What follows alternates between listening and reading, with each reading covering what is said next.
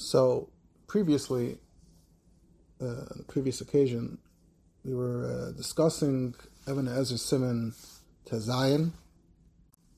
The premise was we were discussing the Isser of Habal Hagoya and the specific discussion in the Nesakalim of whether there's a, an additional Isser of uh, the Davak Be'ishtoi when the Goya is an Ishus Ish to a Goy, whether we recognize the Ishus between a Goya and a Goya obviously there's some concept of the sort with regards to enforcing Shem Mitzvahs B'nai Noach, but does it have any significance at all for a Yid when a Yid is coming in interaction with that?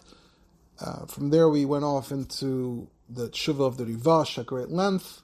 The Rivash was dealing with this early version of this question of Jews getting married, Shalei Kafi Das Moshe Yisrael, and the Rivash went at great length to argue that should not count for anything. There certainly should be no chash of kiddushin. There's no kiddushin in the uh, Christian ceremony. There's no kiddushin in the yichud that followed due to all of the context that led up to that. There's no reason to think that they were miskaven kiddushin, and that was the Rivash's argument. And then we concluded with a bit of a discussion about how. Uh, the parallels, the parallels we see to the more contemporary discussions about civil marriage and how this began as a very earnest discussion about 150 years ago, uh, quoted from the Chalkas Yaakov, uh, well, we quoted from Yisrael, of Yisrael Weltz by way of the Chalkas Yaakov, who summarized a bit of the discussion in the decades that preceded uh, post World War II. Uh, we also mentioned the Rogatchover's unique shita, touched on that briefly in the Chalkas Yaakov's, some of the Chalkas Yaakov's response to that. And honestly, we really just touched the tip of the iceberg uh, in terms of this huge, huge topic, this huge discussion of civil marriage. Of course, I, I mentioned in passing that uh, Machon is Mitzayin to Rav Moshe and to Rav Henkin, but of course, uh, famously for those in the, in the United States, uh, the two big opinions on the matter are usually said to be Rav Henkin and, and Rav Moshe, and Rav Henkin was of the more unique opinion that civil marriage is cause for concern. There might be a chash kedushin. There might be uh, a need for a get. You Moshe was the one who said that that's not the case. So that discussion continued as late and as recently as uh, post World War II here in the United States. I was told by someone who's involved in Gittin that in fact were a case of civil marriage to come before a Din, were the couple to come before a Din to ask what to do next, that Bate Din in the United States are Cheshish Lechatchila for the Shita of Rav Henkin, which is very interesting. But there's, there's so much more, and of course, the Rogatchover Shita, there's so much more to be explored. And in fact, uh, subsequent to uh, recording that, I came across far, far more material on this subject in general, both on the topic generally of rabbinic responses to civil marriage, as well as the Rogatchover Shita specifically.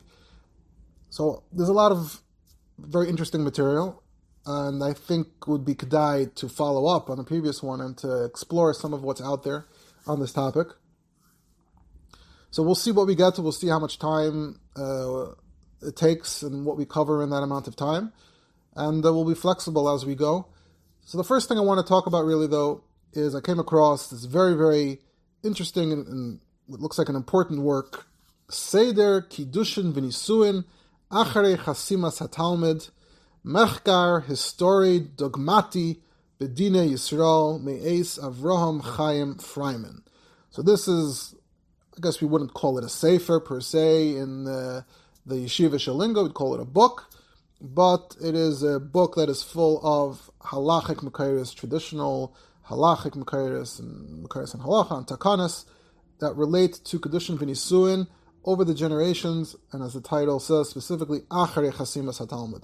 What happened in the thousand plus years subsequent to the Chasimas HaTalmud? What developments were there? What took place during that time? A very ambitious work. Has somewhere between 350 and 400 pages. Uh, I was looking a bit into the uh, the author, who's the author of Ram Chaim Freiman. So he has a, an entry on Hebrew Wikipedia.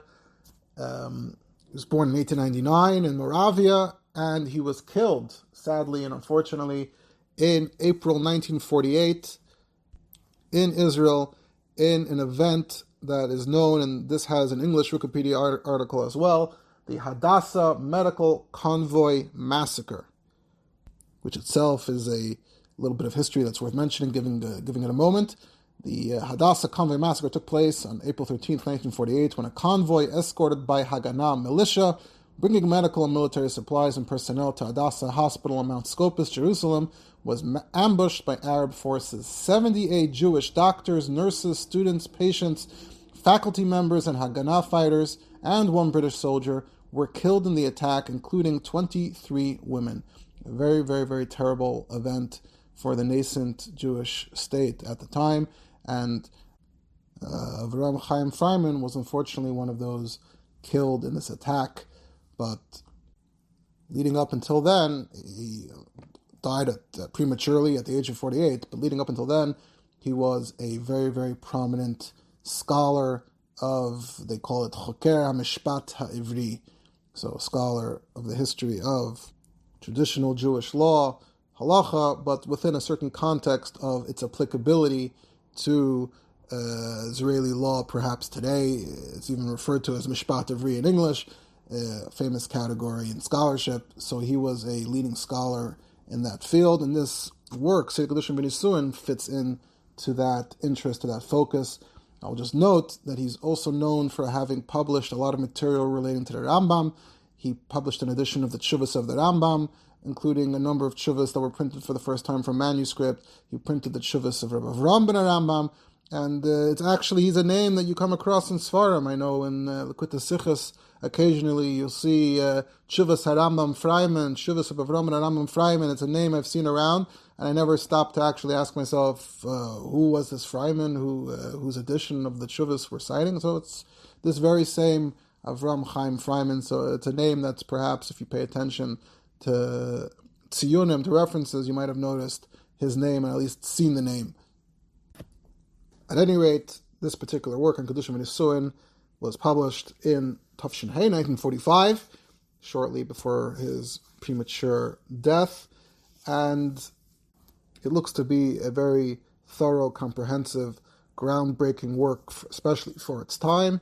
Uh, in his own introduction, in his Akdama, he states that scholarship, Jewish scholarship at the time, tended to focus on the Talmudic era, and there wasn't anything uh, discussed the development of halacha, where halacha went, where Jewish practice went in the the centuries subsequent to the Talmud.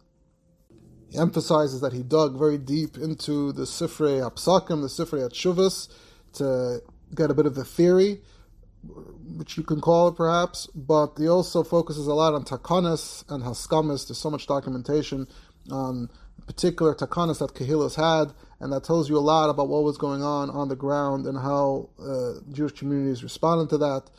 He points out that uh, looking at this topic, you really see how the Jewish world was very, very, very much splintered as the centuries went on, and different communities and different cultures went in very different directions in terms of how they shaped the way things like marriage worked and even the halacha of the how the halachas of marriage were applied. He also notes that uh, there's the phenomenon that in today's uh, lingo might be called Ashka centrism, or if I'm saying it correctly, the idea that the Ashkenazim tend to get the center stage at the expense of others and he says that uh, that is very much the case in this Tchum of Halacha as well. There's so much rich material from the Sfardim and from the Arabian Jews that uh, certainly unknown to the Ashkenazim, and yet, in a certain sense, the Jews in the Ottoman Empire had more autonomy. They had more power and control over how they governed themselves, and there could be a lot of interesting material there which he is uh, seeking to emphasize equally along with the Ashkenazi Makaris. He then divides his work into four sections, four tkufas. The first tkufa from the Goinim till Girish Svarad, and divided by geography. Tkufa Shnia, the second tkufa, is from Girish Svarad till the Gzeres Tach. The third tkufa from Gzeres Tach until Jews lost their autonomy. And the fourth tkufa is Jews having lost that autonomy. Right? So, as we know, Dafka in the last 200 years or so, as various uh, states started to modernize or started to assume the form that's more reminiscent of what a state is like today, Jews tended to lose the ability for the Kehillah to run its own show, and Jews were expected to come in line with uh, the common law, the law of the land. And this applies to different countries in different ways. So that is its own fourth category.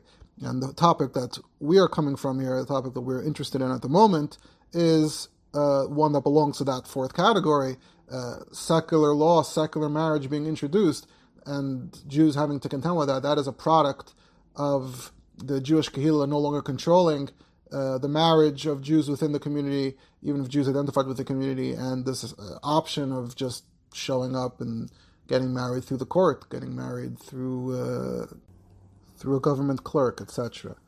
But before I get to the section of his work that focuses on the topic that we're coming from, I do want to take a look at his own summaries. He provides summaries at the end of each chapter of each tkufa about what we can say transpired and developed during that time. And there's some really fascinating material just within those summaries to just give you a general big picture sense of the history of Kiddushin and Nisuin in Halacha and in Yiddishkeit. Very, very interesting material. So let's start with his first period, Tkufas Harishainim. So right away, there's this very, very interesting point. Everyone who learns Gemara knows that Kiddushin and Nisuin are two separate things. They take place on two separate occasions. The Kiddushin is the engagement, but it's not engagement as we know it today. It's not Shidduchin.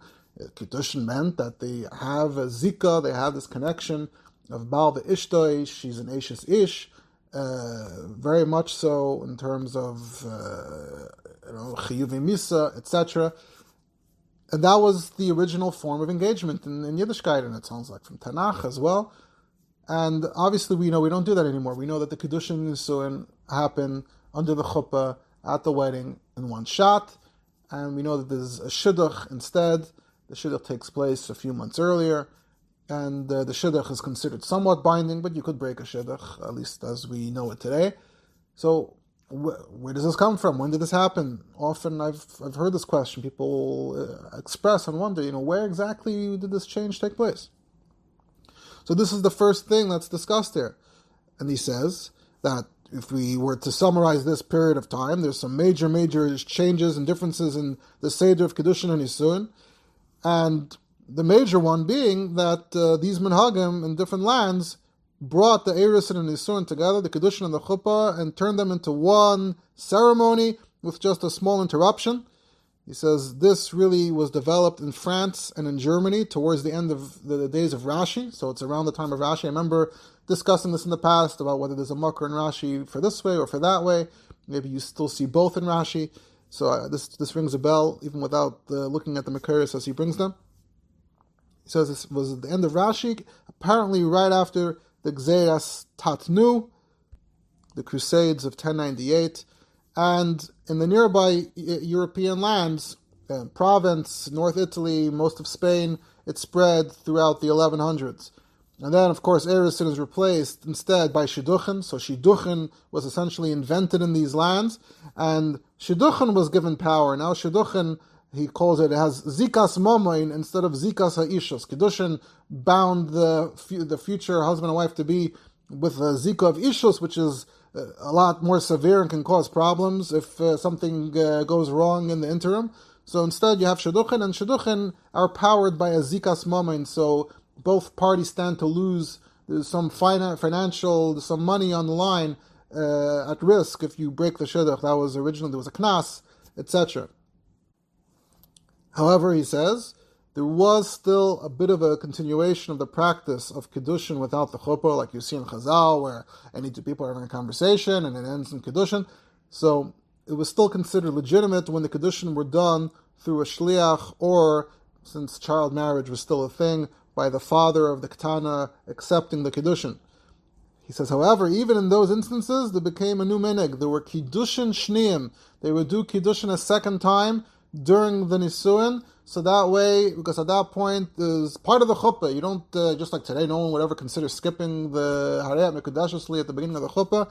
So it had become so accepted and so entrenched that even if they were still following the version of kedushin from the Gemara, mekadosh shliach, mekadosh through the father, they would do a second kedushin at the chuppah.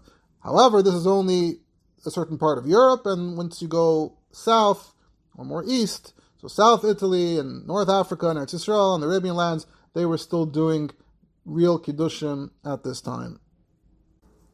However, he says, there were still a lot of problems, and there are certain problems with Kiddushin that you might be familiar with even from more recent Shalos Chovos, right? You have uh, a bunch of youths are hanging out, and uh, boys are hanging out with girls, and then someone gets to talking, and they decide to make a joke, and the, the boy gives the girl a ring or gives her something of value, and they say, haha, and all of a sudden you have this major shiloh on your hands as to what to do now. Is this, is this for real? Is this serious? What are we going to do? So this is actually, and I'm sure he tracks it throughout the generations up until even much more recently, but problems like this and related problems where abuse and taking advantage of the power of Kiddushin, which can still strictly, strictly technically be done at any moment between any man and woman, um, these problems were uh, major problems back then at the time, and you could do a condition and disappear, and then go figure out what to do next. So all the vari- varieties of this type of problem were an issue at the time, and that's why you start seeing takanis and askamas from Goinim and Rishainim and all kinds of different geographic locations and different responses to this problem. And these problems are also the reasons for so many details of how we've come to recognize how a kedushin and a chuppah are conducted today. So, for example, one of the first uh, the first thing he lists is that there was a takana that the chuppah, the kedushin, should take place in front of ten people. In fact, I believe we noticed it in the Rivash. Rivash threw in something about the, the Nisun b'fnei Asar. He didn't do the Kedushin in front of uh, two. He didn't do the Nisun in front of Asar or something like that. So where did this Asara come from?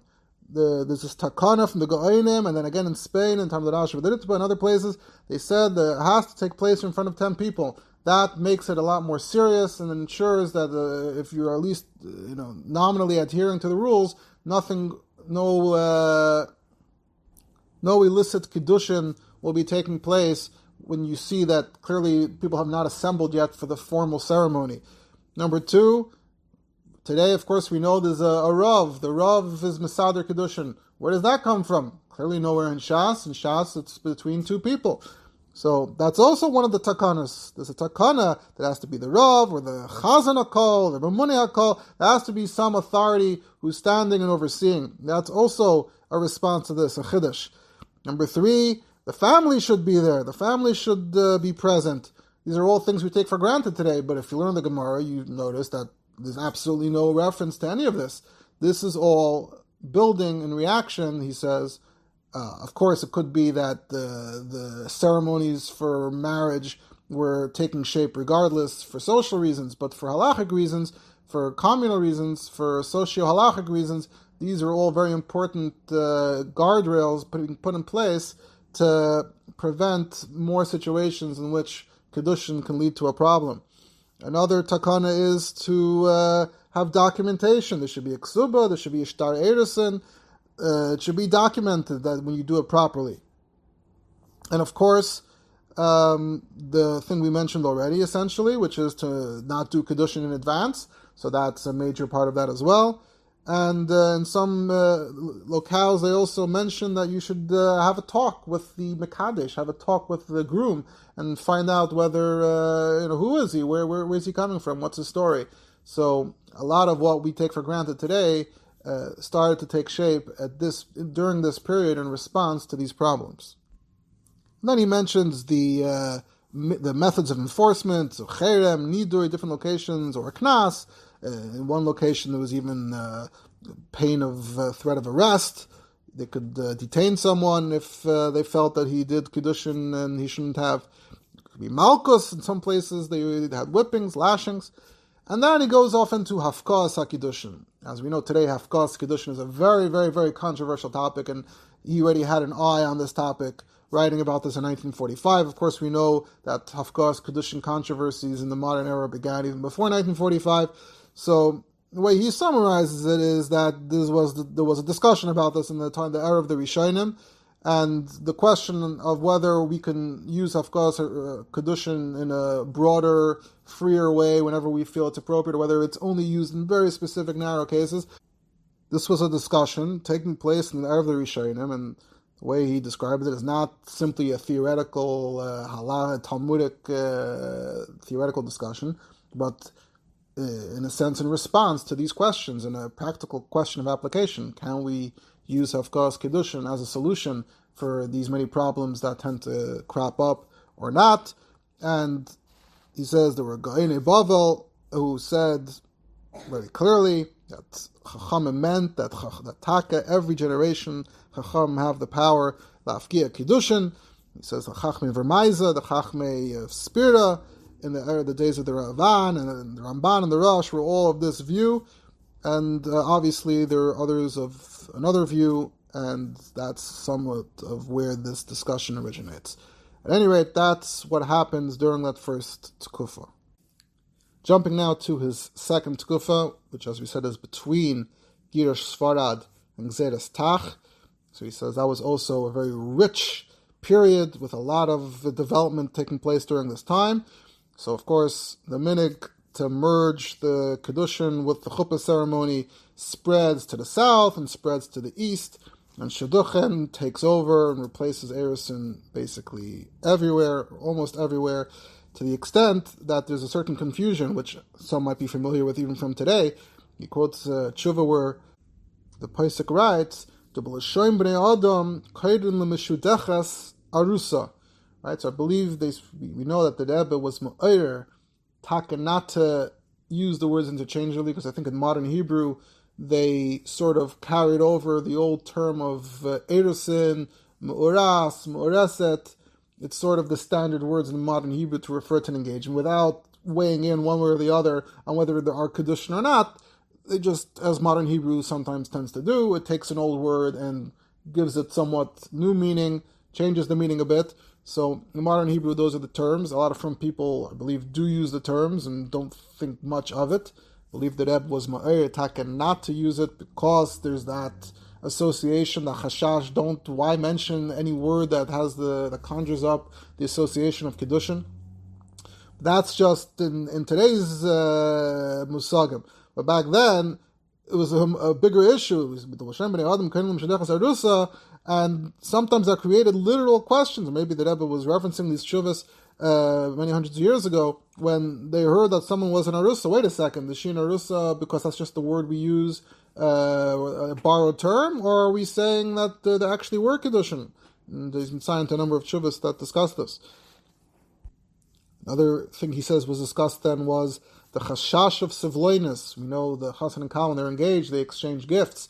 We know the Rebbe also said to be nizer when it comes to the gifts, maybe that the chassan shouldn't give it directly into the kala's hand, something like that, which also corresponds to this more or this earlier chashash that sivloinus itself, exchanging gifts, could be uh, seen perhaps as a form of kiddushin, and that would mean that every shidduch is automatically kiddushin. And uh, he says that they made special takanas without getting into the details, where sort of they, they got around the problem. They put the problem of Savlanus away. That's not something we have to be concerned about. So obviously, it is okay to exchange gifts, like maybe like the Rebbe said, maybe without maybe trying to avoid giving it directly. So there's no uh, concern like that.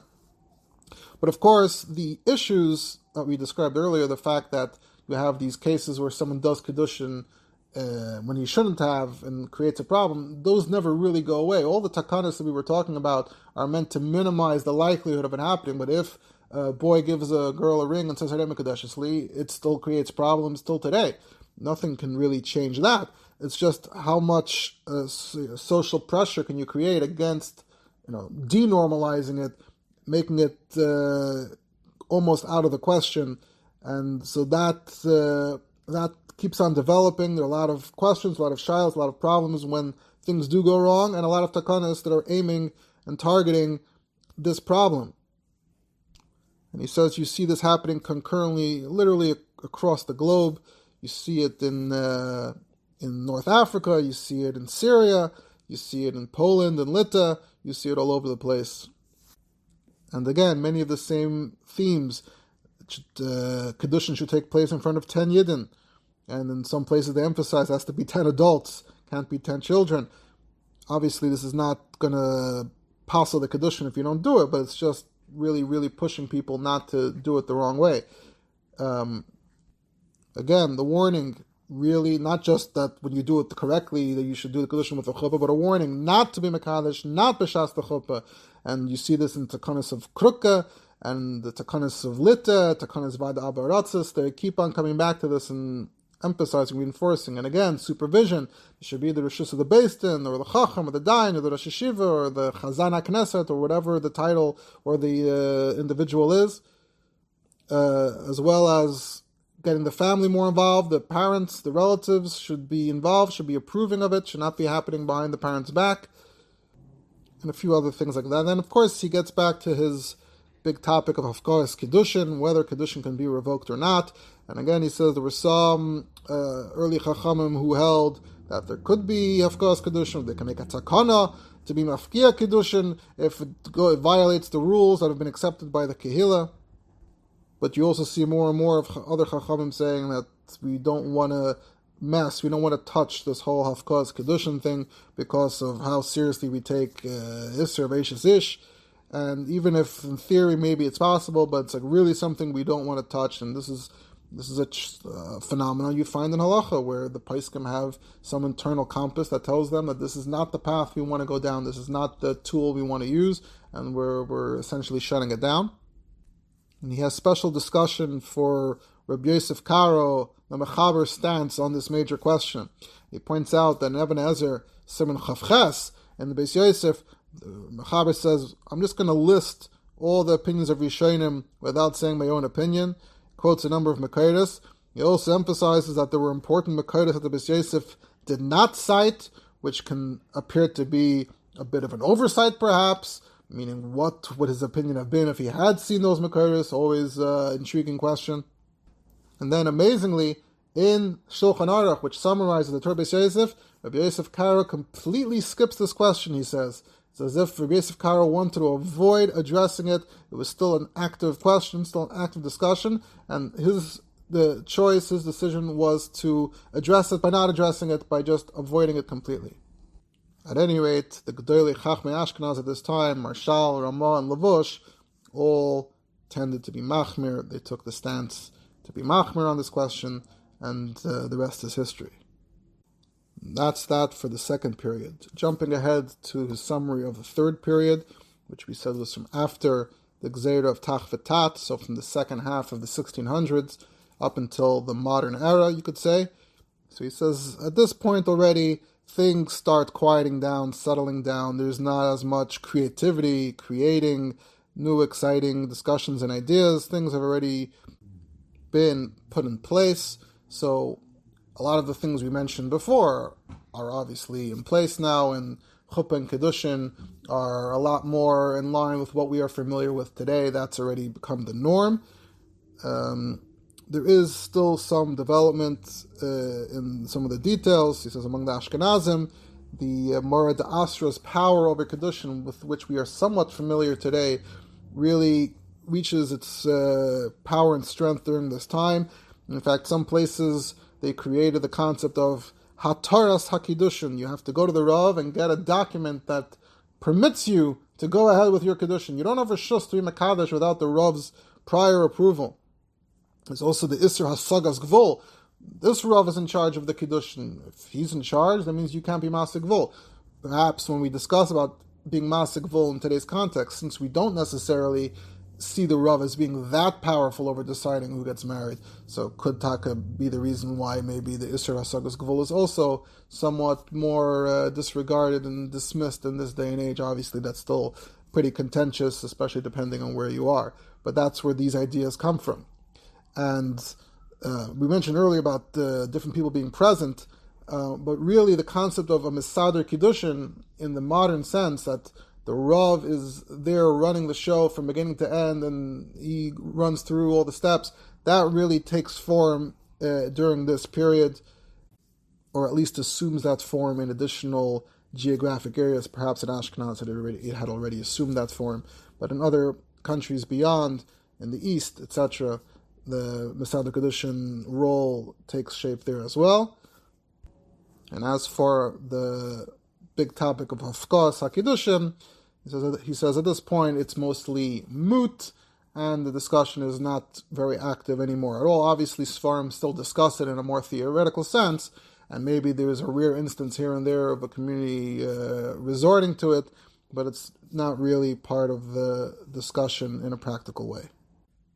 And with that, we conclude his summary of the third period. And now we're ready to get up to the topic we're really here for, which is the fourth period and the question of civil marriage and the history of this halachic discussion. And I guess you can say all of the above was just by way of introduction on our way to uh, to arrive at the topic at hand. So, moving along to Freiman's fourth section.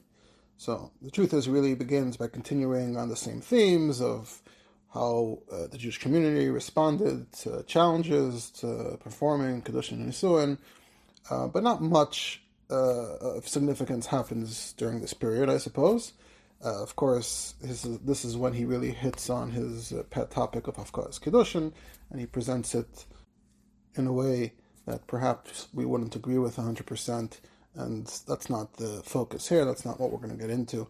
But then comes this major discussion of this new challenge of Zivugin Shalei Kedas Moshe Yisrael, and he divides this into four categories Christian marriage, Muslim marriage, free for all, uh, zivugin chafshiyim, beli kol tekas, uh, no ceremony at all, and civil marriage.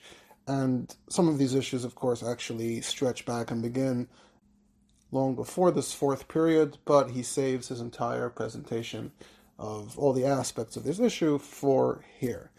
And it's interesting to take a look first at how he uh, summarizes the uh, discussion over Christian marriage, for example. Now, as he points out, civil marriage was a much larger question because any Jew, once civil marriage was introduced, any Jew could marry, potentially marry this way, whereas Christian marriage was not an option available to the Jewish community. If you were within the Jewish community, you had to marry in the Jewish way, and you could only marry in the Christian way if you switched, essentially, and you converted and were baptized.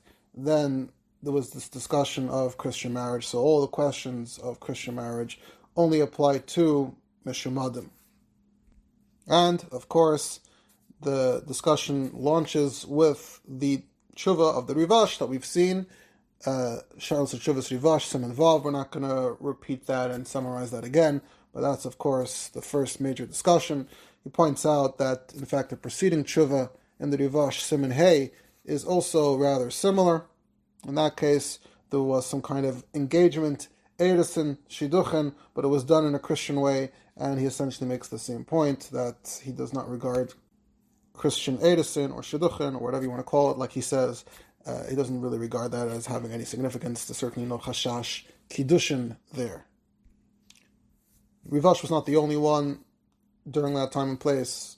Uh, the uh, refugees to North Africa from the Xeris to discuss this. The Rashbatz discusses this as well and Rashbatz discusses a different variation of this question. Rivash is talking about people who purely followed the Christian ceremony.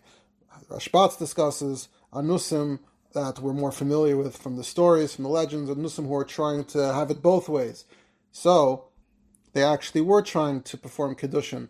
How do they perform Kiddushin? So before they went to do it the Christian way, they would gather, they would get Adim from the community of Anusim, and to them these were you know these were their fellow Jews, and they uh, would do some kind of Jewish ceremony in private, and then they would go and do a public non-Jewish Christian ceremony. And the question is, what about the kiddushin here? And he actually argues that, strictly speaking, the kiddushin with Edim Anusim shouldn't count as a legitimate kiddushin, and then the Christian marriage shouldn't count as legitimate kiddushin either. However, the big difference here is that the person does seem to want to perform Kiddushin. He does seem to have good intentions. Part of the Rivash's argument was that this person clearly does not have any good intentions. He's a parutz, etc., etc. So there's no reason to say that he'd, uh, you know, that somehow living together would be Kedushin. But in this case, where they do mean well and they are attempting to perform Kedushin, even if the Kedushin ceremony didn't work, but perhaps there is a Shaila now as to whether, whether the fact they live together uh, would mean that there's a Be'ila Lashem Kedushin that could be counted Taka al Pi Halacha. If you look at the full set of Shut Tashbetz, so people might be familiar, there are Chuvas there, I think in Chelik Dalad, or whatever, Chuvas from his descendants. Uh, so there are a number of generations of this Duran family, or Abanim, uh, in North Africa, that continue dealing with questions relating to this community.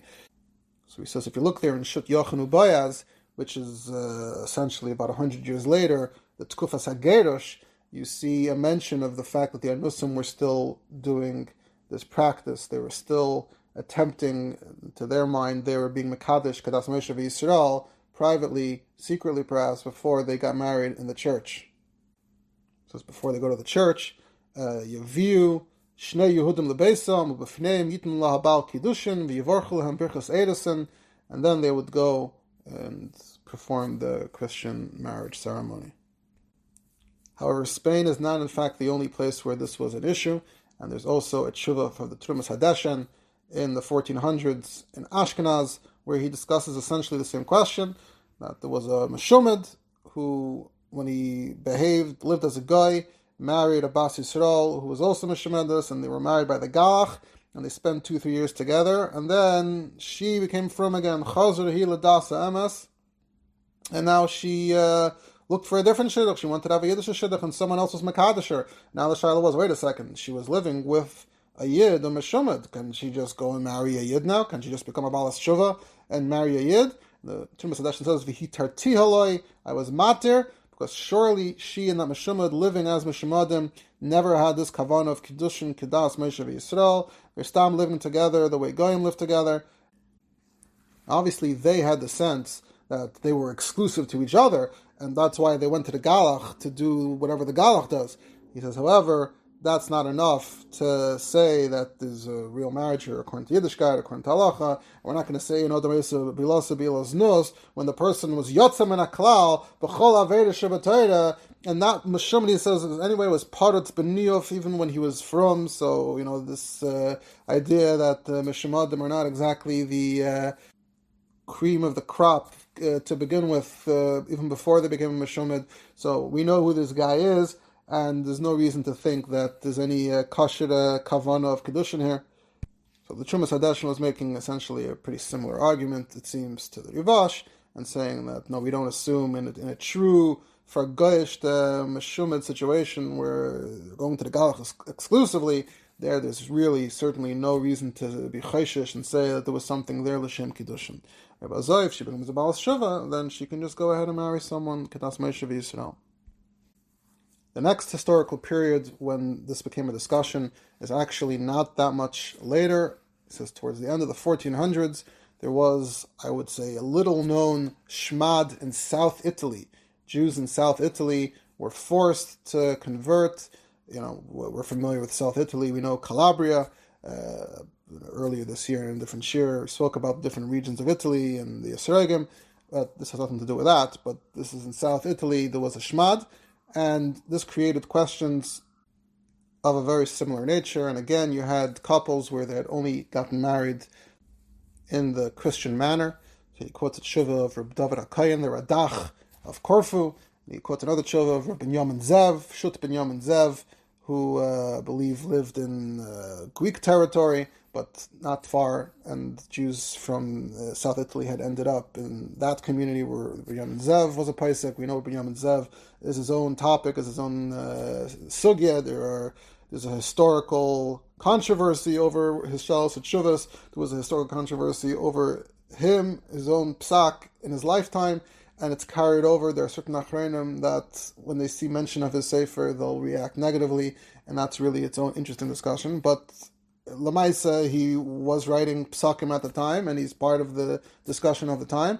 And uh, Rabbi Yamin Zev discussed a case in which there was a woman who was married to a real Meshumid there in South Italy, and then at some point, all the Jews were expelled, not only the Jews, but even the Mishumadim were expelled, and they all uh, were spit out and landed uh, in his community in uh, the Greek lands, the Greek islands.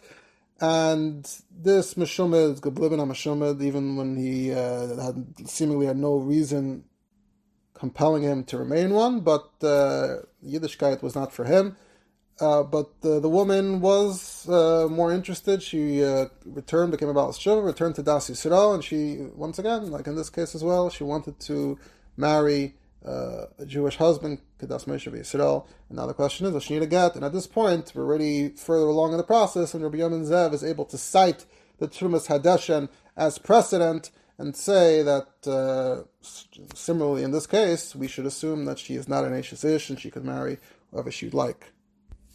Because around this time, the Mabit has a big tshuva about the Yerusha of the family of Dona Gracia, which sounds like its own fascinating historical chapter. Who knows, perhaps for another time, but in Shut Av Kasarech Simon Pei, there's this tshuva of the Mabit, and in the process, he has to address these marriages between the Anusim, and he makes this point again. Uh, the context there is just that these marriages don't count for anything and he says, Hachalaka Kedushin Cloud, Kedushin Psulun Havu, Mashanoisin Lahem, Hakemer Tabas. The Galach is giving them the ring. There's, there's no uh, ritual that could even be compared to Kedushin, which was one of the points that Rivash had already made. And in this case, he quotes the Rivash, he cites the Rivash as precedent. It seems that in the 1500s, the church actually changed the ceremony a bit. And there's a Tshuva of Yitzhak Gershon, who was a Talmud of Ramesha Alshich, this is a tshuva appears in the Shut Maharit Tzahalon, and he writes that uh, now there's even less of a ritual, there's even less of a ceremony when they go through the Christian channels, when they do it in the Christian manner. The Galach says you should know that now you are married according to Sidia Romana. You're married according to, and this is apparently a, a Latin term, which means roughly that it's being done in accordance with papal law. And the significance of this, he says, is that now there's even less than there was in the time of the Rivash. In time of the Rivash, the Galach did something, and now the Galach doesn't even do anything. There's no physical interaction between the parties.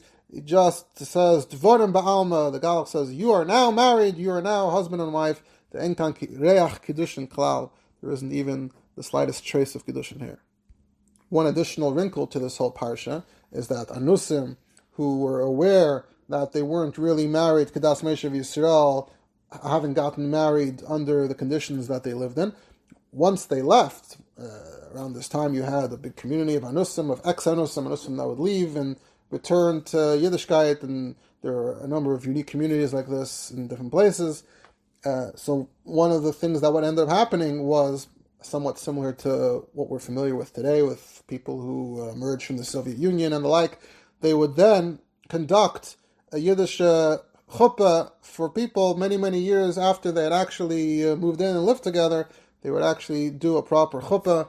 And interestingly, apparently they would actually bring their children, their children who had already been born from their union, they would bring them under the chuppah so that you know they're all part of this Yiddish. Like well, now we're all getting married legitimately, and you are our legitimate children. And this apparently comes up in a Shaila and Tshuva of Rav Moshe Benveniste in Turkey in the 1600s, where there was a case of Anusim who had emerged, who had left Spain and arrived in Livorno in Italy, and they had lived there for a bit, and then the husband died, and then she apparently went and married his brother, and the Shiloh was, wait a second, wait, wait, wait, now they left Spain. So if so, now it's not so pasha. Even if you say that back in Spain they followed the Chukas Agoyim and there was no Kiddushin, but once the Anusim leave Spain, their whole mindset changes, and now bo lachsis tachas kamfei ashchina, they're doing tshuva. So if they're still living together as husband and wife, now there's a lot more reason to think that there's kedushin on their mind. And having lived together, we might say that now there is kedushin here. So he was talking more machmer in this situation. Freiman concludes this section of the discussion by pointing out that these halachas, these makaitis, the rivash, is cited Lalach and Shulchan Aruch, the Chalkas Yaakov that we discussed last time was alluding to this when he says that you know the Rogatchover is going up against the Shulchan Aruch that Paskin Sekta Rivash. So this is in Even Ezer Simon Kuf Mem Tas. Uh, Machaber writes Ish ve'isha shehamidu levedezer ba'enes hagzedis. I think I asked once in a share, you know, how many times are anusim mentioned explicitly in Shulchan Aruch. Maybe that came up in the context of uh, Chashad Kashrus. So this is one of the places. Ba'inas ha'gzeiris v'nisses elazah b'chukas ha'gayim. So afal pishim esyachtem zem zeh b'chol yom eni ha'koil in chosheshin lahem mishum kiddushin. So the way Shesef cited the Rivash Halacha, and Lavash adds some of the Svarar, as we know the Lavash does, that they didn't have this kavana of Kiddushin, Fakert. And the Rama also cites this again earlier in Even HaEzer in Sim Chavav, that if a Mishum marries a Mishumadas, Gairu, which is the term that Ashkenazim used when Mishumadim came back, Ein kan chashash kedushin klal, imutaris latzeis menu get. So this was cited halacha. But he points out that the Nesa Kalim Taka mentioned that wait, just like we saw earlier in some of these discussions, that it might depend on what the mindset of these Anusim was. If the Anusim were trying to keep Yiddishkeit and were trying to perform Kedushin, maybe even if the Kedushin wasn't good Kedushin, but maybe there's a lot more reason to say that, you know, Adam Bilasa Bilas Nos, and that was Kedushin. So this ties together the different Nakudas, different points that we've seen in this discussion. The next section in his discussion, as you mentioned, is marriage according to Islamic law. Now, as he points out, there's a big difference here in that it's not a purely religious ceremony, it's actually essentially just the Islamic version, Lahavdal of Halacha. So it's a bit of a kinyan, and it's a kind of thing that uh, Islamic courts of law would allow anybody, even someone who's not a Muslim, to perform according to their halacha, lavdo, their sharia. So any Jew in theory who just didn't want to do a Jewish religious wedding could potentially show up there. Didn't, doing this did not indicate that a person was a mashumid to Islam. However, of course, doing so would still be considered a pretty major breach of halacha. Have to be a, a in the eyes of uh, the Yidden to do this. And he says, in fact, Rabbi Rambam was actually asked already about uh, Jews, in this case apparently they were Mishamadim, to Islam who had gotten married with Agam. And apparently Rabbi Ram had already paskin essentially similarly that it should not count as Kiddushin. Uh, we're not going to go through all the material that he has on this topic.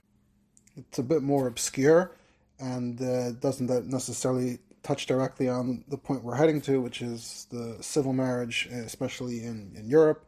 Uh, I'll just mention one interesting shaila he mentions that uh, we mentioned that uh, the Tashbetz Rashbats had descendants who were also Rabbanim in that, that line, that family. And he mentions, in fact, that in Shut Yachin U'Boaz, there's a Shaila that Rav Shimon Duran dealt with. And the Shaila was as follows A woman who belonged to a Jewish Arabian tent dwelling tribe was married to one of the members of that tribe according to their nimusim according to the way they do things. And how do they do things? The man takes the head covering from the woman's head, he takes it off, he picks it up, and then they say, aha, now she's mu'adasas. That was what passed for a Kenyan in this particular milieu based on whatever influences they had that shaped their uh, conduct and the way they behaved. So this had taken place in a particular instance, and then the woman fled, and now the Shiloh was whether she is an Ashes Ish as a result of this. And Shimon Duran responded that whatever they're doing is clearly not based on halacha, it's based on Nimusei Agoyim, Chukei so that would not be considered Kiddushin. There was no Nesina of Kasef and Shava Kasef, and we're not just going to rely on the on the Yichud, because as we know, that once you don't have the right Kavana L'Shem Kiddushin, and you're following Chukas Agayim, so this Yisoid of the Rivash, that uh, we're not going to now inject uh, thoughts of Kedushin into your mindset. He says that the Shimon's son, Tzemach, adds in a Haggah that based on this Shiva, Itaka were matter. Apparently, there was an entire Shevet at this point that had descended from this woman alone, if I'm understanding correctly, and there was a particular group at this point with a certain name, and the shaila was whether they can bob alcohol or not. And the conclusion was that uh, even though the this woman originally had run away from her first husband, but based on this shiva was determined that, that this didn't count counter anything, and she had been entitled to marry someone else without receiving a get. Just a, a fascinating interaction here between these uh, Spanish expats who had landed in North Africa, who, uh, in a certain measure, were a hemshech of that Spanish European tradition, interacting with these unique shilas that arose apparently among the more Arabian Jewish tribes that were more native to these lands of North Africa. Very, very interesting. Like I said before, we're not going to go through the rest of the material concerning shilas that come up in halacha relating to uh, Islamic marriage, but we'll just skip to his summary of this section, which is that once again, it seems like most uh, Paiskim, when asked these types of questions, tended to say the similar point that we're not going to count Islamic marriage as kiddushin, as nisuin kadas meishav Yisrael.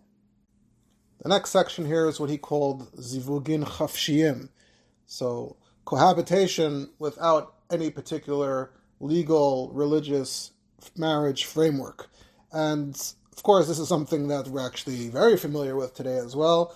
Uh, the Torah has something called a pilegesh. The word pilegesh itself, I think, morphs in meaning over time.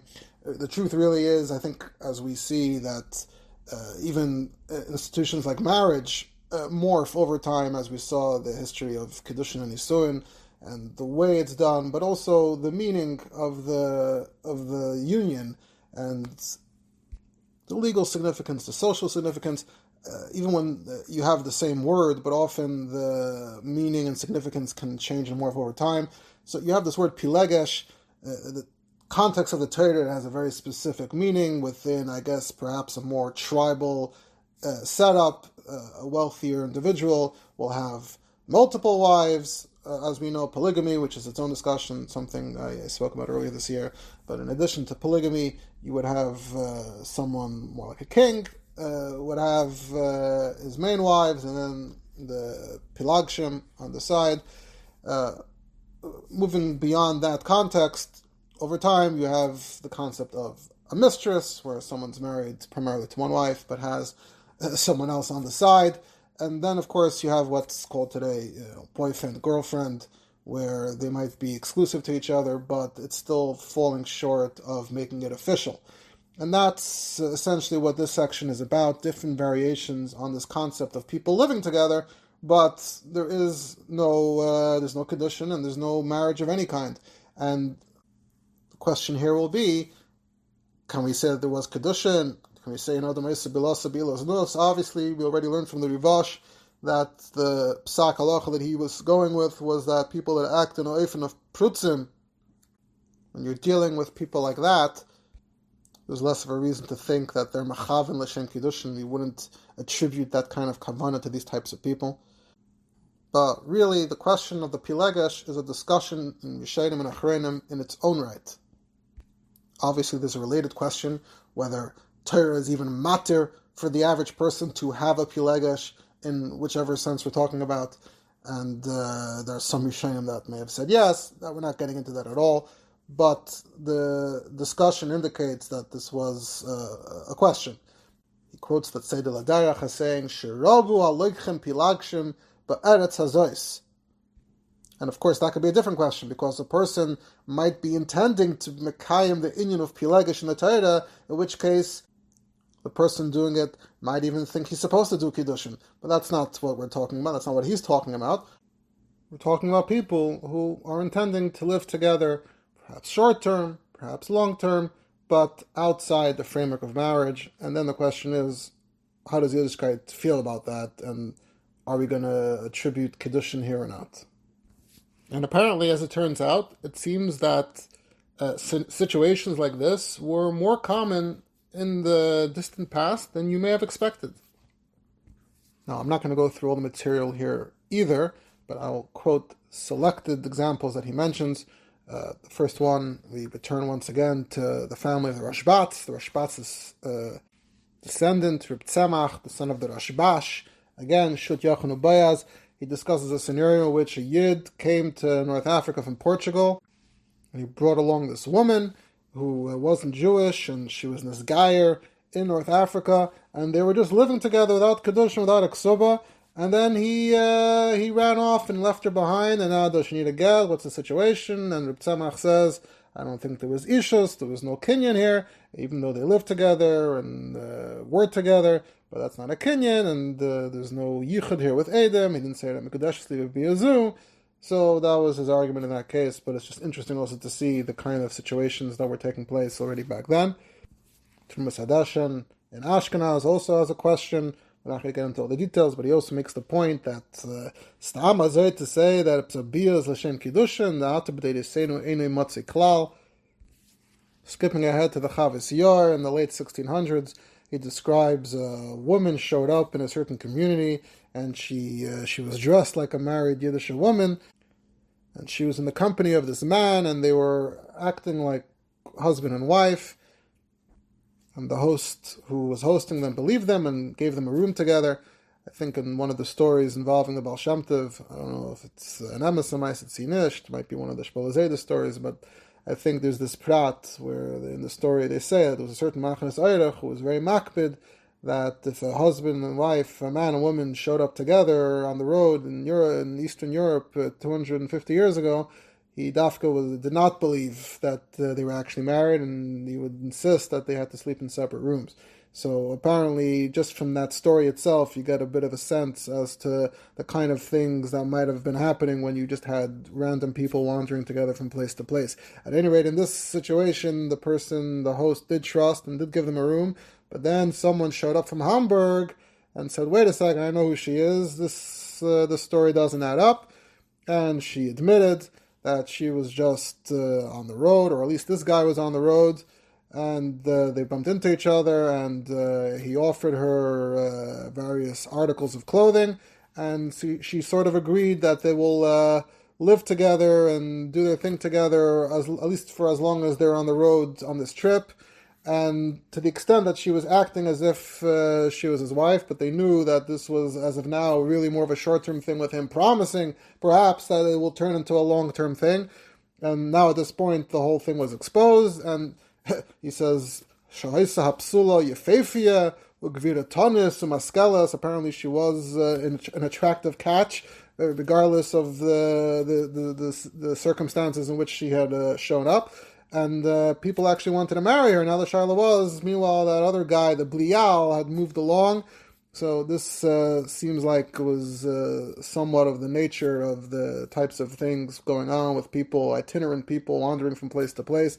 And uh, he had moved on and disappeared, and now the Shaila is, Chavis Yer says, what's the story with this woman?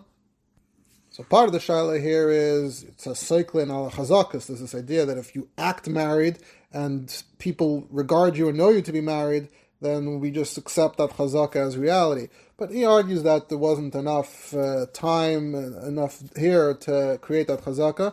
But what about ein bilas nus? He says I think we already alluded to this in the Rivash. That uh, we, of course was we've been aware for many many hundreds of years, if not thousands, that uh, there are many short term or one time encounters between people, and we never uh, held those uh, encounters to the standard of uh, maybe this Kedushin, maybe need a get from that. So, based on the dynamic, based on the nature of this interaction, this connection between these two, he didn't see it being a case where there's a shiloh of Kedushin and she doesn't need a get. Moving along here, another tshuva he quotes, among others, is from the Tzemach Tzedek. I think Rabbi Shuchat was actually discussing this tshuva in a share this week in the context of Simon Yud. The Tzemach Tzedek was asked about a man who had a mistress on the side. He was married, he had a family, and he found another woman who was willing to be exclusive to him, but in addition to his uh, real family. And he even had an apartment for her, and he'd go and come there as he pleased. And there was even a daughter born from that relationship. This went on for 10 years, essentially a Pilegish in the sense of a mistress, and now uh, she wants to move on and settle down and have a proper marriage, and the Shiloh was whether a get was required. And the Tzemach Tzedek gets into this whole sugya, and the Tzemach Tzedek is chayshish uh, lahachmir, that the Pilegish, even without Kedushin, might require a get. And then the Tzemach Tzedek adds that there's also the, the social factor is uh, is relevant here because unlike some of these earlier Makaitis in, in, Spain, where different sources seem to say that, oh, there's plenty of people with Pilagshim. It certainly wasn't the case uh, in Eastern Europe. So say Bazoi, you can still say that ain't Adam Isa Bilase Bilas Nus. So, it wasn't, uh, wasn't uh, accepted socially, it wasn't accepted halachically. Uh, so for that reason, the Tzemach Tzedek said preferably he should write a get betzina and don't make a big deal about it, and then she can get married. So that's the Tzemach Tzedek and Even Ezer Chelik. And then as we enter the more modern era, we start seeing uh, many more uh, shilas that uh, resemble scenarios that we have today. Yitzchak Chanan if Kovna was asked in the year 1876, there was a woman who wanted to marry a soldier, and they moved in immediately in Rostov. They were living together as husband and wife without a chuppah and kedushin, and then they they figured, hey, let's actually get married. But for whatever reason, at that point, you had the the Rav Mitam. The government had stopped recognizing the standard regular from Rabbanim. They had the government appointed Rabbanim, as we know. Sometimes those Rabbanim were more from, sometimes they were less. At any rate, you had to go through the government sanctioned rabbinic authority. Uh, they did not get approved for whatever reason, so they just moved elsewhere and just showed up and pretended that they had been married, and no one had any idea. She even wrote to her father that she'd gotten married properly, and then at some point, uh, I guess perhaps uh, some might say, as expected, considering the lack of a proper framework, ultimately the man ran off and she returned home. And at this point, she was pregnant and she had a son. And now the Shaila was, what do we what do we say here? And Bitzak Chanan said that we have to investigate if there was a chazaka, that chazaka factor that the Chavis mentioned, that if you live together as husband and wife, if you lie and claim that you're husband and wife for long enough, halacha might recognize that chazaka as powerful enough that we don't believe you anymore, and then you need to get based on the story you told people. Says Maharsham uh, has a shaila discusses uh, someone where there was a marriage, there was a kiddushin, but uh, this is I'm not sure which kingdom, which state this is in, but uh, it sounds like the rabbi was both government appointed and uh, either reform or at least not orthodox enough for the Maharsham. And the Shaila was after they had lived together, they had four children, and then the husband went completely off and became a Meshumid, and then he ended up getting caught up in legal problems, and he got sent to Siberia, so I guess this is within the Russian Empire, and uh, that was the kind of Rav we're talking about, but a very irreligious uh, variety of the government-sanctioned rabbi. And uh, the Shaila was is she an aguna now or not? And the Maharsham said uh, he's not makabel at this Rav's kedushin as any kedushin. And I, they live together as husband and wife. Says, oh, we can invoke the rivash. Now, when you go and you do the wrong thing, when you don't get married according to Allah, when you go and get married in the church, so that tells us that you don't want kedushin. So to the Maharsham, this Rav was treif enough that going to this Rav for kedushin was like saying, I don't want to have kedushin. And Abazoi, even living together, they shouldn't count as kedushin. He has additional stories and shuvas here from Avnei Nezer, from the Divri Malkiel, from Levush Mordechai. We don't have time, we can't go through all of them. Uh, then he himself is mitzayin just to a string of shalos and shuvas that are, uh, I guess, for additional homework for those interested, uh, which we're certainly not getting into. Yeah, he just makes one point at the end that, from his perspective and his view, it seems that in early generations, uh, when people uh, were just living together like that, it seems like, uh, in his opinion, no one seemed to be chayshish mishum kedushin and mishum ishus, and as time goes on, it seems like they're being chayshish more. He quotes the Aruch HaShulchan, and Simchavav, who says, Misha Yisraelis Shekivnu Pam Achas Yichud Be'edim, Yachad. So to him, that's heading in a more Chumra Dika direction.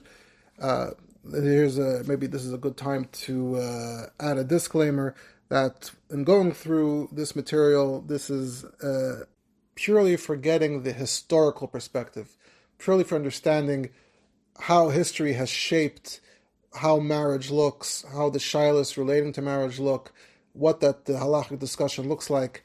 But this is definitely a lot further away from getting any clear sense of what halacha lamaisa in these situations would be. I wouldn't rely on the, the presentation in this type of work. Uh, if I were to be giving a proper halachic shiur, I wouldn't say you should paskin from the shiurim, but I would definitely put in the effort to ensure that the presentation would come very close to my impression as to what the actual halachic landscape today is. There would be an objective, we'd be trying to get towards a certain maskana.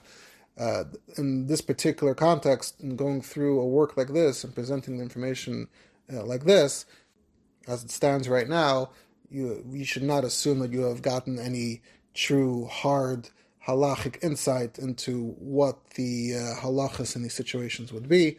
Uh, perhaps in the course of continuing and fleshing out uh, these themes, we might get to there.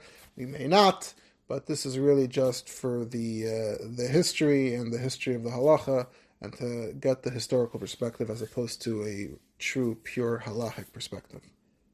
Now, at long last, we reach the final portion of this discussion, of this overview of Kedushin and Nisuin, and we finally get to the actual part that was relevant to the topic we began with, which is civil marriage. Right, we were learning Even Ezer, Simon Tazayim. We saw the discussion about the Goyim having Ashes Ish or not, and from there we got to the Rivash, who mentions it in the context of his discussion of Yidden getting married Shalai Kedas Yisrael, and from the Rivash we got to the Chalkas Yaakov, who cited the Rivash in his discussions in the context of civil marriage, and now we've gone through the whole history, back the whole way to the beginning of uh, Seder Kedushim Yisuin, and all the problems throughout the generations, and now we reach the recent generations and this large problem that arose, which of course ties into the question of Kedushin as to whether there are Kedushin in these scenarios. And this section, so he's in his, Freiman is in his Tkufa Revius, and in the Tkufa Revius, or in the section on Zivugin Shalekadas Meshav Yisrael, and in that section specifically, we are in the fourth part on Nisuin Ezrachim. Now, this sub subsection is divided into a few sub sub subsections of its own. And just to give you a sense of where we're going, he has Hadiyunim Harishonim, the first such discussions that predate when the subject really erupted in earnest. And then he goes through Hungary, Soviet Union, America, and other lands.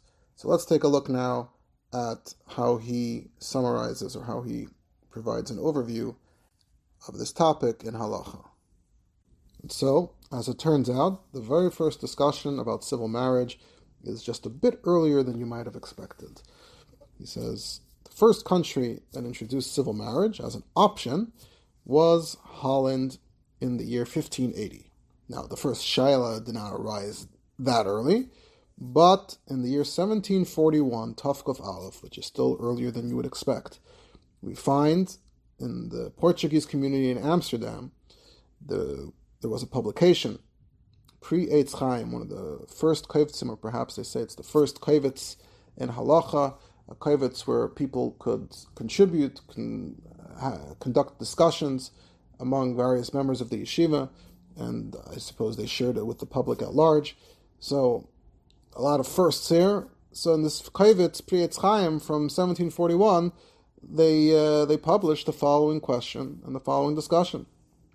And the question in short is that Yochanan Haparitz, someone by the name of Yochanan, who was uh, no good, was already married, and he traveled to another city, and he got engaged to another woman. He claimed he was single. They discovered he wasn't. So the Parnosim, who were in charge of uh, Jewish affairs, did not allow him to marry her to conduct the Jewish marriage. Ah, but now there's another option. This is uh, Holland. These are the Netherlands. So he went and they got married. Barakoyes Shalgayim. And the Parnosim, of course, were furious and they tried to sanction him. But he remained living with her, married to her for a long time, for years, and she was from, she went to the mikveh. Then at some point he regretted these actions and he abandoned this woman and returned to his original city and returned to his original wife. And now the second woman appeared before the Maimids, before the Jewish leadership, to ask for a shus, for her to be freed, for her to move on, because never were kedushin, just the civil marriage and the Rakar Shal Goyim. And according to civil marriage, if they discover that uh, the person was, a, was married to someone else previously, uh, so they'll punish him, they'll sanction him, and he has to return to his first wife, and the second one is free to go.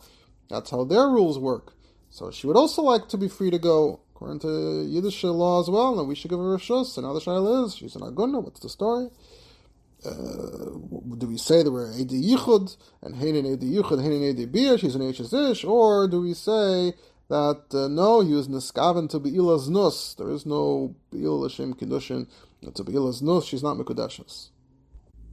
So the Bala Tshuva, the Tshuva is signed by Shmuel de Shlema HaKatan, uh, the name comes up as someone who was involved in, in publishing in Amsterdam at some point, uh, otherwise not necessarily a major brand name. But he wrote this tshuva, and he writes, you know, ideally we should track this guy down, this Paritz, this uh, troublemaker down, and get to the bottom of the story because ultimately it doesn't look right. He says,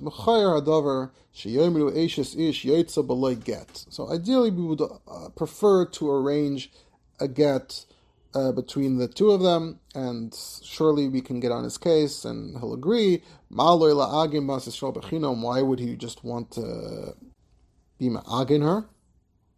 However, he says, if for whatever reason we can't track him down, if we can't get to the bottom of it, hadas noita lepoitra seem reasonable to say that she's exempt and let her marry someone else.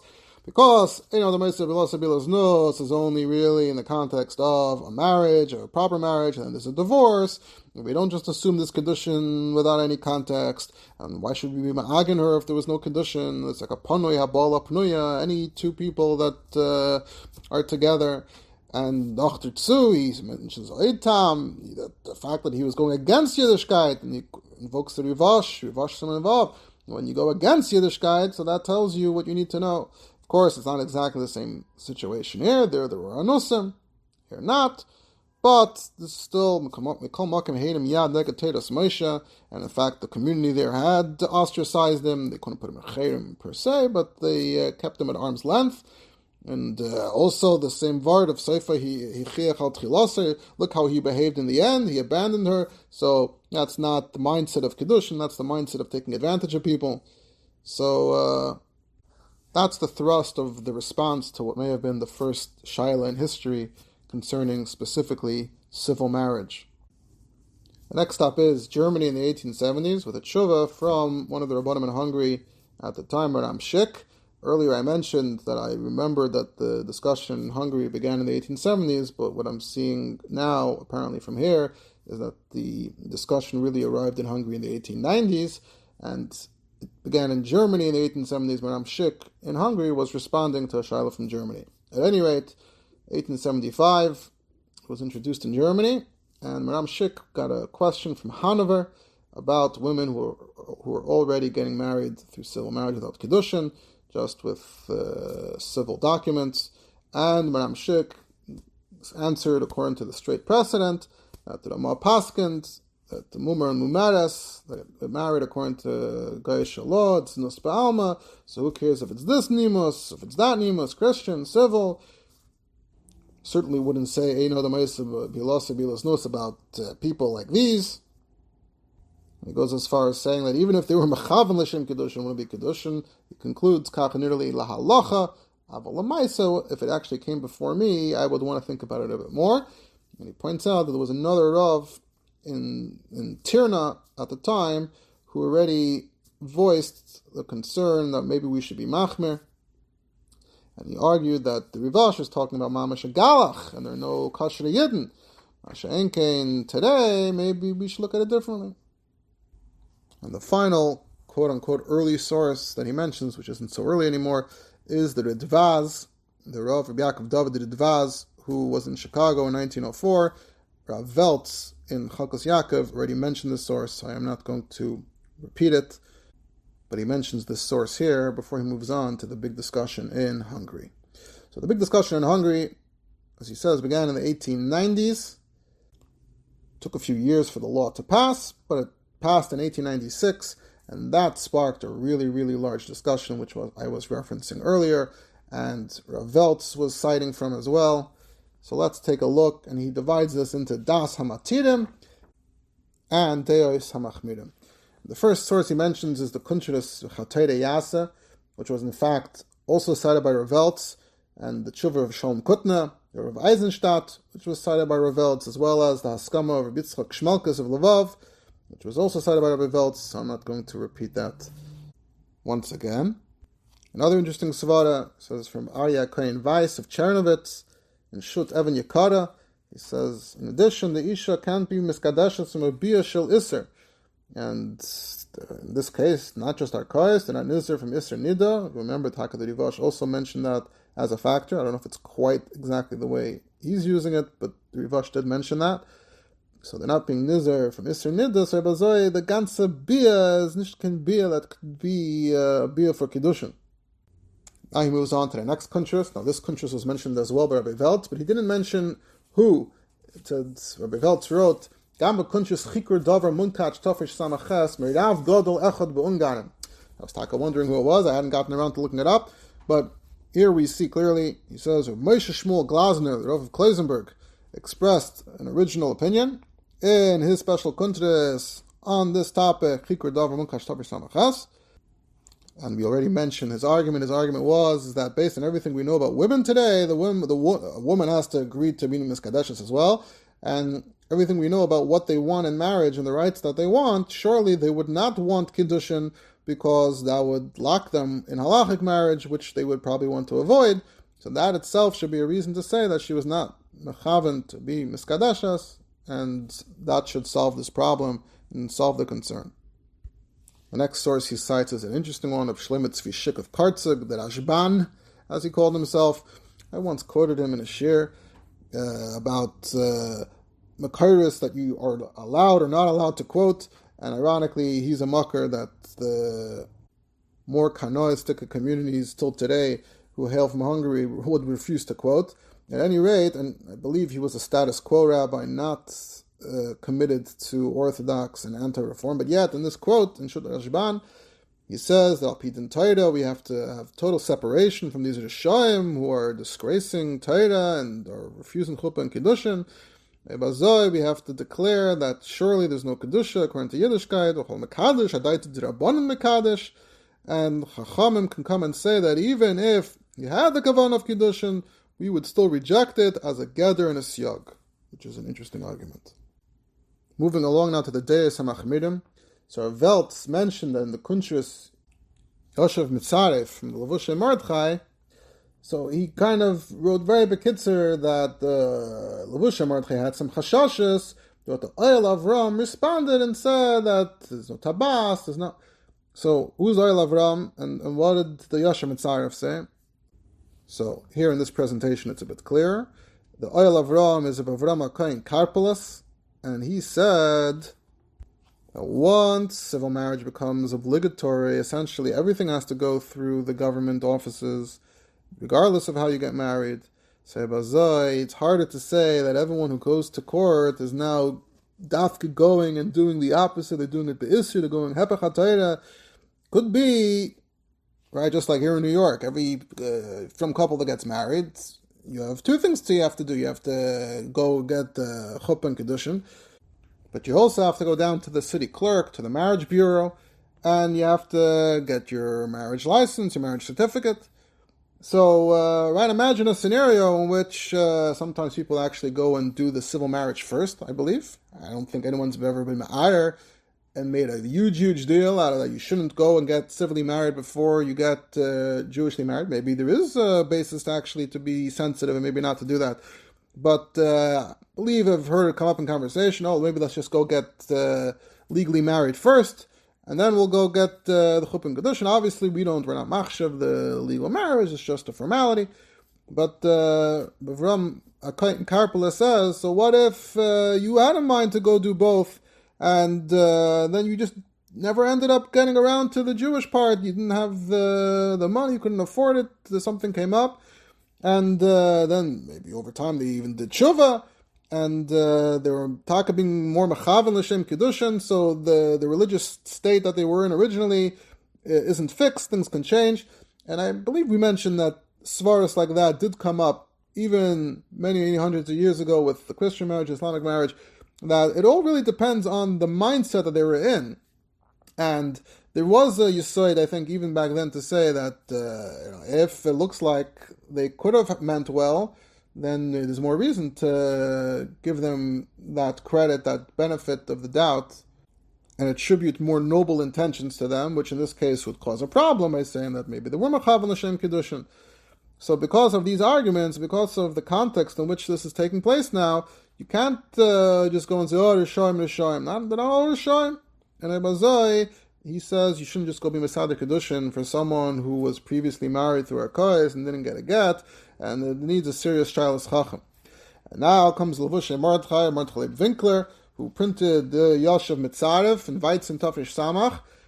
He was also concerned that what if they exchange rings, which is a ceremony you hear about these days, could that be, and they're talking about marriage, so could that be like discussing this Kiddushin, and then he gives her something, and there's also a Shtar, there's a contract, to, and to that, as Rabbi Veltz also quoted, the Oil of Ram, Ram Karpos responded that no, no, no, no, there's no tabas and there's no shtar in the civil ceremony.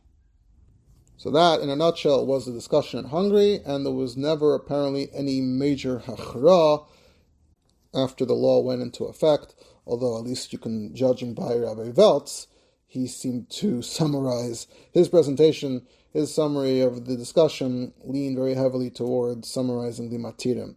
So at least that was his impression, uh, his version of events.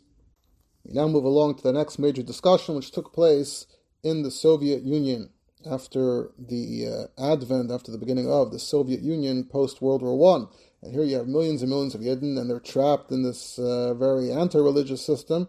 And obviously, that means that immediately many more Yidden are probably not going to do uh, Chuppah V'Kedushin, Kedash Yisrael, as of course we know today with many people who have emerged from the former Soviet Union. And often you, you hear of uh, ceremonies being conducted uh, many decades after their marriage to finally give them a chuppah and kiddushin, etc. So that's an issue that began immediately. Freiman says they seem to have been unaware that this discussion had ever come up before. The Rabbanim in Russia were not up to date on the latest discussions in Hungary. But you end up seeing the Rabbanim broadly go in the same two directions. So again, starting with the Das HaMatirim, quotes a Rav by the name of Mordechai Doiv Edelberg, Rav Nikolaev, in Shut Chazain Lamayid. So he starts by saying that the pashtos, they're not kshedim, so we wouldn't uh, say, you know, the Maisa Bilasa Bilas Nus, these are prutzim, perkeyoil. He says, however, there may be a certain number of women, since this happened so immediately, so suddenly, you may have a large number of women who got married properly, Kedasim Israel, five years ago, ten years ago, decades ago, and now with the new system in place, they may have left their marriages through civil divorce. So if a woman shows up with a civil divorce, you have a chashash, different chashash, which is how did she get married b'chlal? So if you know they got married with civil marriage, then he doesn't see the problem. But if you don't know how they got married, so now you need to investigate.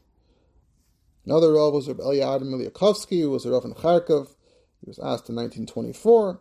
It's printed in Shut Al the Rav writing to him wanted to be chayshish perhaps that we say Sabilos Nos and Milikovsky responded and said that uh, the same argument the rule applies to kshedim these are not kshedim these are prutzim it's just like the Rivash.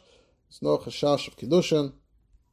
He does conclude, however, that since this is a question on such a major scale, that we really need Gedali Yisrael, Gedali Hadar to uh, all get on board with a with an approach the next source is actually from an early issue of the journal, the halachic journal in America, Hapardis. Hapardis was originally printed by Rabbi Pardis from Chicago. It was a Chicago kavitz for many years, and at some point Rabbi Elberg joined, and it said on the Sharblat on the first page, New York and Chicago. And then at some point, Rabbi Elberg uh, assumed all responsibilities, and then it became a Brooklyn kavitz. But back in 1934, in year Ches, uh, issues number three and four, there was this discussion on this topic concerning the Soviet Union, and there was this Rav Moshe Horowitz who responded to someone who was considering being Machmir, and he, Moshe Horowitz said, I'm taken aback that you'd consider being Machmir. What that essentially means, functionally, you're taking a huge chunk of Klal Yisrael and you're putting them in the same category as Karoim. We know you're not allowed to marry, the standard halacha is you're not allowed to marry Karoim, because of Chash Mamzerus, and now you're taking the entire Soviet Jewry and you turn them into Karayim, we're going to be completely severed, disconnected from such a large part of Klal Yisrael. That's, that's terrible. And he goes on to argue and explain that you want to say this Kedushin, there has to be a Kavanah of Kedushin. What's the Kavanah of Kedushin? That you want to have the effect, the outcome of Kedushin Kedas Moshe Yisrael. What is the outcome of that? That she's completely tied to him, and she's ushered every person, and all the pratim, all the halachas of uh, marriage, of ishus, according to halacha. And that's all this li- that's out licked when you say that both both sides, both parties agree to get married, that's Moshe Yisrael. He says, look at the people getting married. Is that is that what they're thinking? Is that their mindset? The mindset is that she's tied to him for the rest of her life, and that she's usher to others. She can always leave. She can leave whenever she wants. She can uh, end the marriage without his agreement. This is a shutfis. This is a partnership. It's a financial partnership between two people. A shutfis built on taiva and on raising children. That's what it is. It's a totally different agreement, a totally different arrangement than what Jewish marriage is all about. And even when they're living together, is the law forbid her from adultery? Not necessarily, etc., etc. So certainly no Eino Damaisi Bilasa Bilas Nus here, and there's no problem. Another Rav of Zev Twersky, writing in the Kol Torah Journal Yerushalayim, makes an interesting point. He says, the way he sees it, it's the Hashkachas Hashem Yisbarach. Hashem came to save this dirt parrots from Mamzeros. Because we know women will just walk out on their husband. We know women will just opt for civil divorce. So if there was Kiddushin previously, you know, many Mamzerim that would create, etc. Or if after her marriage to her husband, she then goes and marries his brother, one of the uh, Arias, so weiter, the children will be Mamzerim. But now, because that they're getting married in an oifim where they're not really married, it's uh, just a pilegesh, so there's no chashash mamzer, she's not an aguna, so in a way, he saw it as Hashem's hand in uh, minimizing problems that could be much, much worse. And we conclude this section, the Matirim, with Reb Chaim Oizer Grodzinski. So that's the another mucker that Rabbi Veltz cited. So now we can understand a bit more of the context of these different sources. We saw all the Hungarian sources in their context, and now Reb Chaim Oizer, who's not part of that discussion, he's part of this Soviet Union discussion, and he was asked, and as we cited previously, he said, even Muteris Lakayan, because Poni Habala Pnuya, Loyasa Zaina, that was Reb Chaim psak. And now we understand where the Rogachev is coming from. Now we move on to the Kat Ha'isrim, and who's the leader of the Kat Ha'isrim in this discussion? That is the Rogatchover responding to the Mitzias in Russia. And he wrote various shuvas, the main one, which we mentioned earlier, was the one in which he said that she needs a get, not mitzad, mamzedos, or anything like that, but he holds as another geder in ishos for davak be'ishtoi, as we discussed. There are also other shuvas, apparently, in which he seems to go even further. But as we mentioned, all the way, way back when, Rogachev was not the only one. And another name that comes up is Yehuda Leib Tzirelson of Kishinev. I believe I quoted him once in a shiur Gabi Pesach, and Shut Maarchei Lev, he expressed his view that it doesn't look right. We saw this concern in Holland. It doesn't look right when you have a couple living together and all of a sudden they just move on. Each one goes their separate ways. It looks like uh, Shalayim is a line in Gemara. Shalayim get, and he invoked the Chashash of Kedush and the Chashash of Kedush. So there were others that also had somewhat of an atil chumra in this discussion. Freiman then cites a few intermediate views. Of those, we will cite Rabbi Huda Leib Don Yichya, who I believe I actually mentioned this year in the beginning in the shiur on Esregim, because he had interesting makar regarding Esregim from different locations. At any rate, Rabbi Huda Leib Don Yichya wrote, and he said, Who are we talking about over here? We're talking about communists Communists, B'nei Maflaga Azois, they don't believe in Tenim Hashemayim, they don't believe in Das Meishav Yisrael. Surely they're not having any Kavanah L'Shem Kiddushim. But then he adds, but I have to clarify, because I heard there are some cart-carrying Communist Party members who simply don't have a source of parnasa, and that's why they are members of the party. But salibam, so these people maybe they did kedushin secretly, or the machavan l'shem kedushin. So you would have to investigate who is the husband is he talking in ganzen frei, chofshem and apikursim, I don't believe, then you should be matter that you should be even believe get? Or are we talking about someone who's just a communist for appearance sake? But he does believe in it, but you'd have to tell him Bitsina to also write a get, and no one else should know about it. But he was even a little iffy on his heter for the real hardcore communists, and he ended off with the Tzarechiyun, Le'isr, Le'heter, Neita Le'heter. That was his stance on the topic. So you see some of that uncertainty or nuance that we saw in Hungary as well, that you can't uh, generalize, you can't just lump everyone together. There are different types of people with different ty- types of intentions. We now get to Freiman's discussion of the debate in America. He mentions that he, he quoted the Ridvaz earlier, and it's in a different category because by the time the discussion began in earnest in America, it had been long since the Ritbaz, and Ritbaz's stance had been forgotten. Now, the problem here is that Freiman wrote this book in the 40s, and that's kind of still in the middle of the Parsha, Moshe Feinstein hadn't fully arrived on the scene yet, so a discussion of uh, this argument in America with Ramesha is uh, a bit lacking. So it's a bit pre- premature to summarize. But he still has some Makaitis. Rav Henkin had already gone on the record. So as the Reisha Matirim, he quotes, he cites Bavram Aaron Yudelevitz, the Beis Av, who was, of course, Taka, one of the great Rabbanim in America pre our era. And of course, he was also tied to various controversies at the time. We're not going to get into all of that right now. But the Bavram Aaron Yudelevitz, when asked about this, said, I mean, of course, you have all this precedent, Rivash, etc. You have the Maharam Schick already, who said, Malini Muzeh, Malini Muzeh. Of course, they're not being Mechavim to Yiddishkeit, they're Mechavim to the opposite. Now you're going to say the general questions, the general concern that some Rabbana mentioned that it looks like an Ashes Ish is mutter alma through divorce. Adrabah, he says. If you require a get, that the message that sends everyone is that getting married in court is true marriage according to Yiddishkeit. You don't need Kiddushin. But then he required a get. So in his view, no get for civil marriage in court. Other early American Rabbanim that he quotes are Yaakov ben Sina Kain Mendelssohn of Newark, Yosef Zusmanovich in Slobodka writing to America, and Reb Chaim Fischel Epstein in St. Louis. I'm not going to go through the details of everything they say, but those are some other names. It's just worth mentioning their names and remembering them for a moment. Then he moves on to the Machmirim.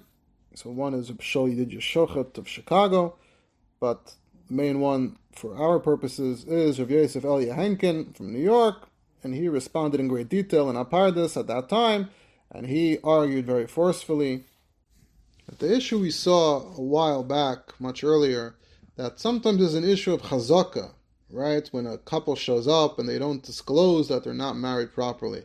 So there's cycling al chazakas when people are seen living together, they're presumed to taka be married properly. So he argued that that even applies in cases where we know they went to arkais. The chazaka of living together is a chazaka of Ashes Ish. And we're all Adam. And the fact that there's Arkais in the picture doesn't take away from that doesn't take away from that chazaka. He also argues that since giving a ring is always part of the ceremony, at whichever stage, could be at the engagement, but uh, there's a ring. The man, the groom, gives the bride a ring. Here in America, say Bazoi, that should count taka as kiddushin, and if they gave the ring in front of Adam, then you need a get. So for this and for other reasons, he concluded, You can't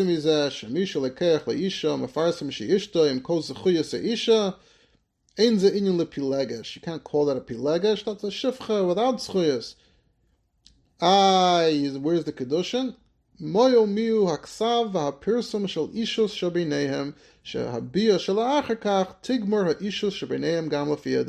So he literally constructed this whole framework through which all the details somehow all come together to, te- to say that, of course, if you live together as husband and wife, then as haste a husband and wife, and you need a get.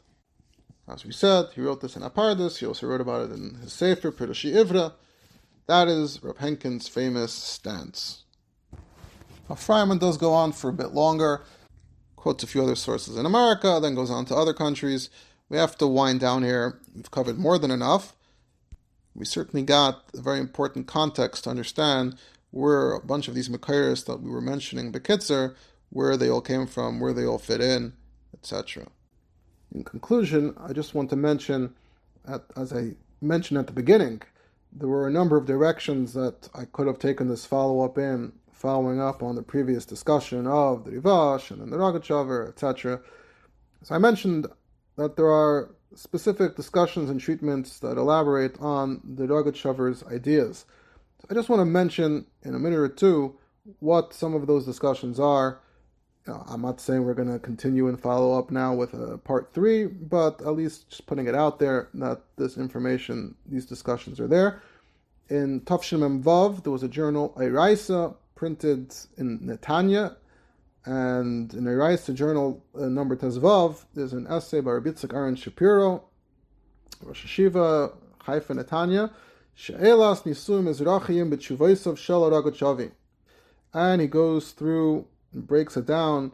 Kedushin midin shtar, kedushin al yedei bia, kedushin midin huchziku, kedushin midin pilegesh, kedushin midin yud, etc. More sections. He even has a section where he quotes the Rogachovis Chuvas and adds his pianuchim. And speaking of the Rogachovis Chuvas on this topic in pianuchim, so you have Rabbi Mendel Tenenbaum, uh, Lubavitcher, who spent a lot of effort publicizing the Torah of the Rogatchover, one of those people that are into editing the Torah of the Rogatchover to make it more accessible. And back in Tavshim Ches, not that long after, he printed a special kuntris, Nisuim Ezrachim Mishnasai Shel Haragachavizal, Pianuach of six chuvas of the Rogatchover about Nisuim Ezrachim, and there's this whole kuntris of about 60 pages, and then at the end, he actually has a lumdisha summary, Toichin Ho'enyonim Shel Haragachavi Ad Kan, where he summarizes the raid of the Rogatchover in these six chuvas and some of the nyanim that he elaborated on in his 300 ha'aris. And with that, we conclude for now our very, very lengthy discussion of this Vart, this Hagdara, of the Dovak Be'ishtoi, which may or may not be the basis for an Isser, for being Ba on a Ashes Ish of a Benayach, and may or may not be the basis for uh, a category that Rogatchover argues exists even when there is just civil marriage.